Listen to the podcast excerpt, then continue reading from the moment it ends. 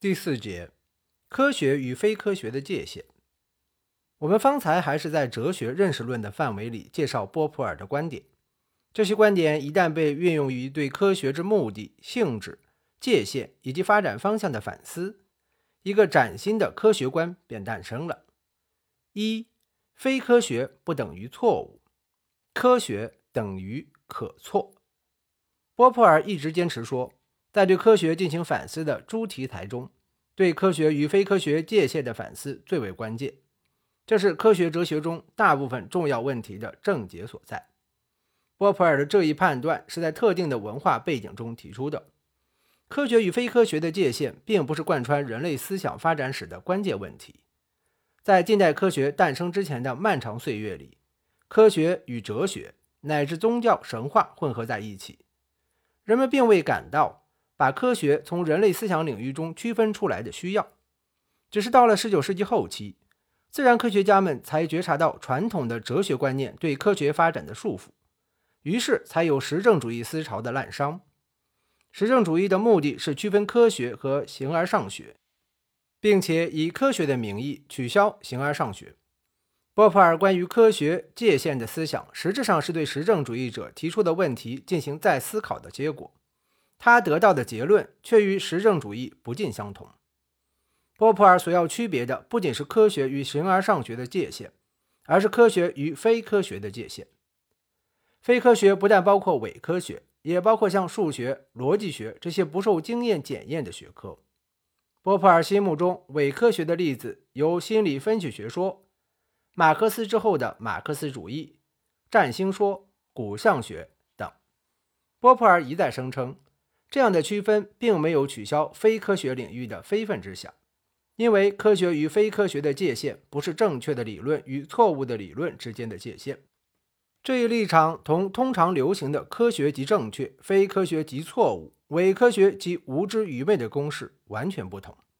这是因为，第一，非科学中也包括像数学、逻辑这样的真理；第二，更重要的是，科学与非科学，包括伪科学一样。都既包含着真理，又包含着谬误。虽然科学时常弄错，而伪科学可以碰巧触及真理。波普尔一反人们的常识，别开生面地提出，科学与伪科学（注意，不是非科学）的界限在于，科学是可错的，而伪科学是绝对无误的。科学不是绝对确实的真知识，绝对无误恰恰是幻想的特征。按照波普尔的科学观，每一个科学命题都必须永远是试探性的，它可以得到确认，但是每一个确认都是相对的，也是对其他命题的试探。科学的精神不是昭示无法反驳的真理，而是在坚持不懈的批判过程中寻找真理。要求判断的绝对无误，不是科学家的态度，而是信仰者的态度。伪科学以绝对无误性为目标。并且以自身的方式达到了这一目标，但是绝对无误性并不是什么优点，相反，它恰恰是一个学说的致命弱点。一个学说之所以绝对无误，并不是因为它表达了确凿可靠的真理，而是因为经验事实无法反驳它。数学和经验命题虽然不受经验事实的检验，但它们并不要求具有经验的内容，因此可以把它们看作是必然真理。然而，伪科学宣称能够解释一切经验事实，但又不受经验事实的检验，这就是其之所以为伪科学的原因所在。广义的说，科学与非科学，包括数学、逻辑和伪科学的界限，在于能否被经验所证伪。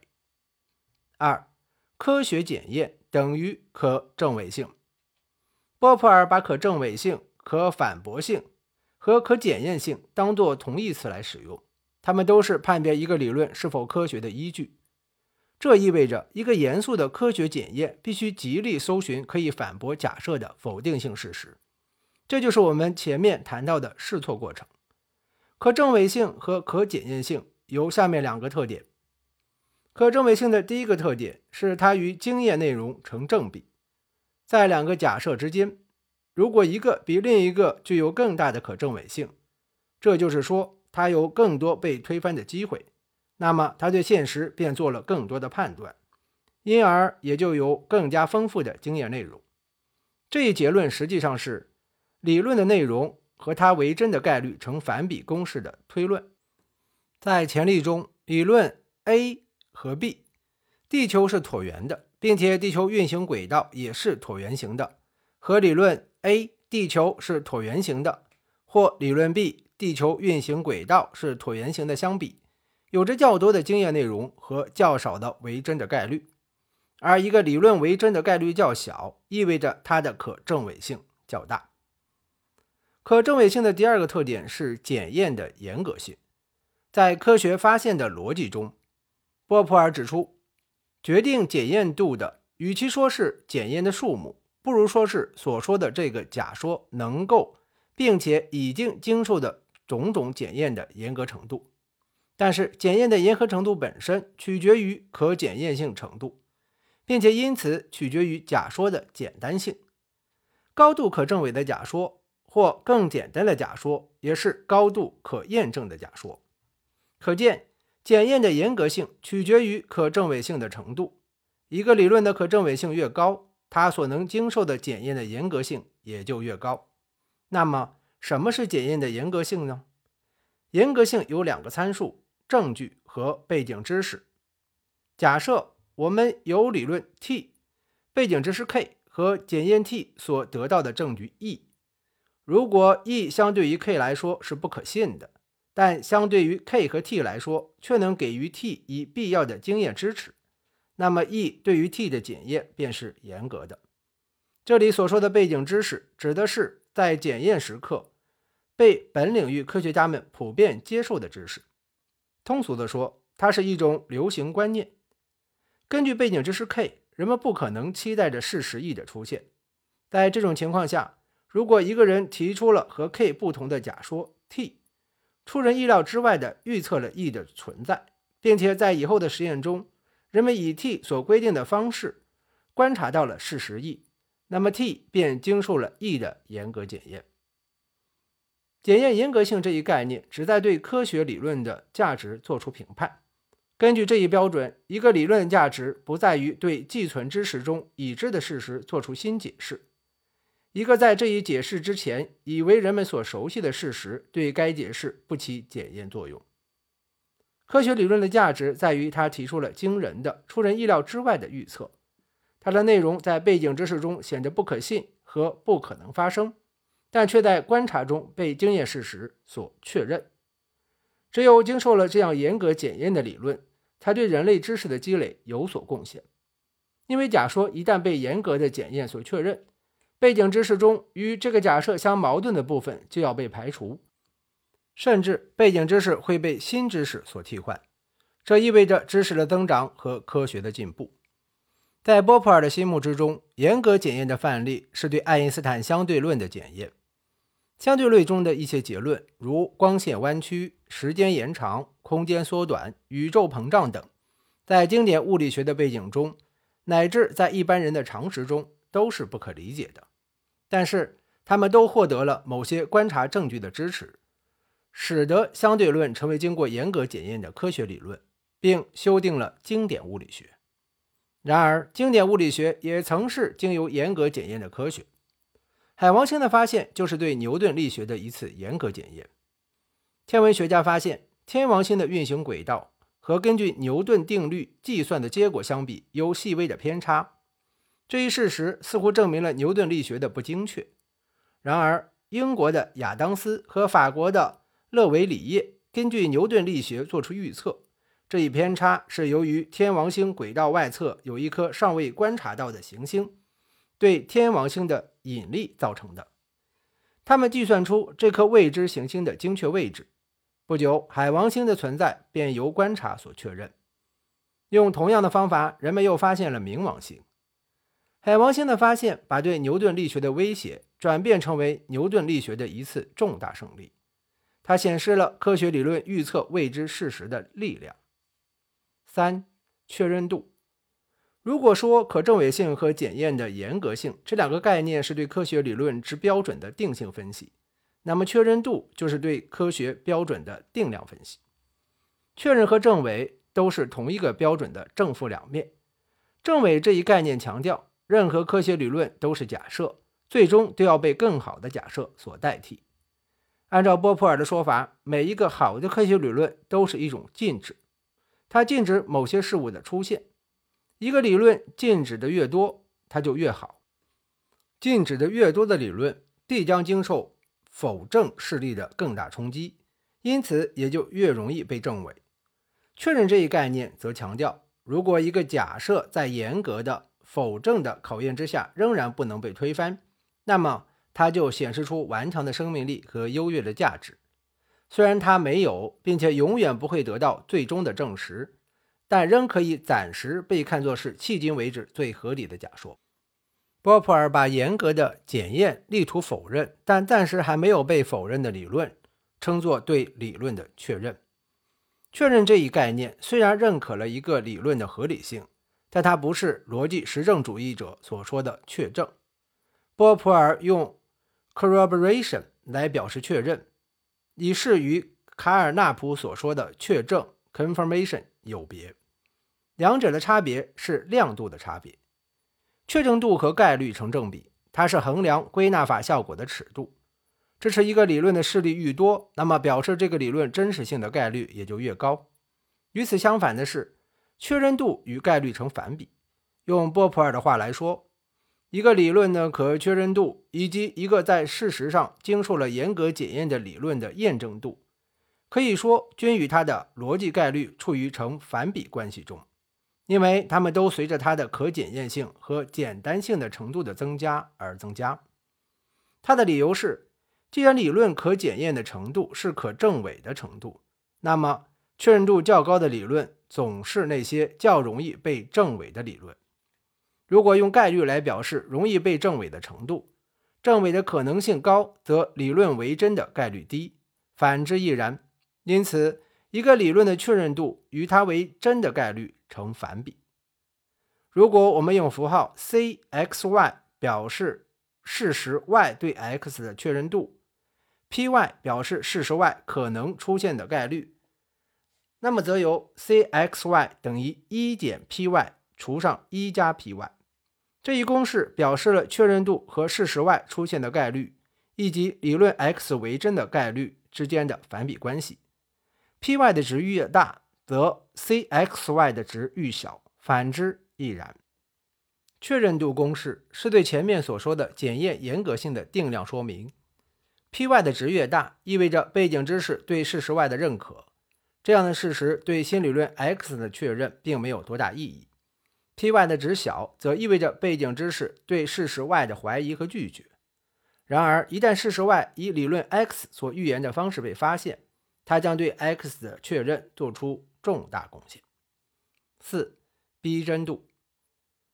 在《科学发现的逻辑》一书中。沃普尔说，他关于经验内容和确认度的观念是该书中最重要的逻辑工具。当时他并没有认真论述关于真理的问题，这是因为他对真理这一概念抱着敬而远之的态度。关于真理的各种传统理论都把真理看作是对于本质的揭示。本质与理智的关系只有两种，不是显现便是隐蔽。人的认识不是真理就是错误。这种传统观念和波普尔的正伪原则格格不入，而他自己又没有一个关于真理的成熟想法。因此，当他谈到寻求真理、越来越接近真理的这些话时，心中不免忐忑不安。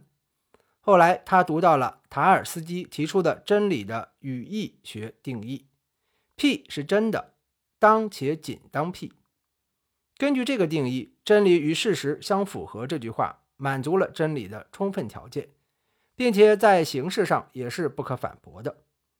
塔尔斯基的定义帮助波普尔摆脱了困境。波普尔认识到，没有理由在知识论中不使用真理这一概念，也没有理由不能说一个理论比另一个理论更接近真理。真理的发现虽然不是一劳永逸，但这并不意味着所有理论接近真理的程度没有区别。逼真度的概念衡量理论接近真理的程度，而程度本身是一个相对的概念，因此逼真度是适用于两个理论相比较的概念，而不是对单个理论的评价。只有确认度才是适用于单个理论评价的概念。假设有两个理论 A 一和 A 二，如果下列任何一种情况发生，我们便可以说 A 二比 A 一具有更高的逼真度。一，A 二比 A 一做出更加精确的判断，并且经受了更为准确的检验。二，A 二比 A 一说明了更多的事实。三。A 二比 A 一更为详尽的描述或说明了事实。四，A 二通过了 A 一通不过的检验。五，A 二设想了 A 一没有考虑过的实验，并且通过了实验的检验。六，A 二把 A 一认为是不相关联的问题联系起来。在科学发展史上，牛顿的理论比开普勒和伽利略的理论具有较高的逼真度，因为前者比后者以更精确。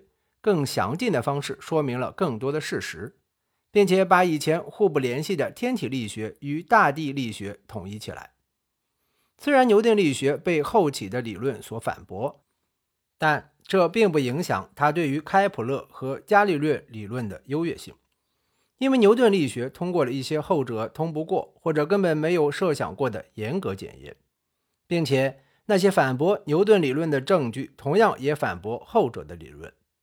因此，即使在牛顿力学遭到反驳之后，我们仍然可以把它和开普勒和伽利略的理论相比较，在比较中肯定它的逼真度较高。逼真度有着量的规定性。我们可以把遭到反驳的理论分成两部分：被证伪的部分和尚未被证伪的部分。前者称为理论 A 的假内容，用符号 CTFA 表示。后者称为理论 A 的真内容，用符号 CTTA 表示。VSA 表示理论 A 的逼真度，那么则有下面的公式：VSA 等于 CTTA 减 CTFA，也就是说，逼真度等于真内容减假内容。根据这一公式，理论 A2 的逼真度高于理论 A1 的逼真度，而且仅当一 A 二的真内容超过 A 一的真内容，或二 A 一的假内容超过 A 二的假内容。引进了逼真度这一概念之后，波普尔得以更加圆满地解释科学知识进步的标准。前面所说的高度的正伪性、内容的丰富性和检验的严格性等，只是科学进步的必要条件，但还不足以组成所需要的充分条件。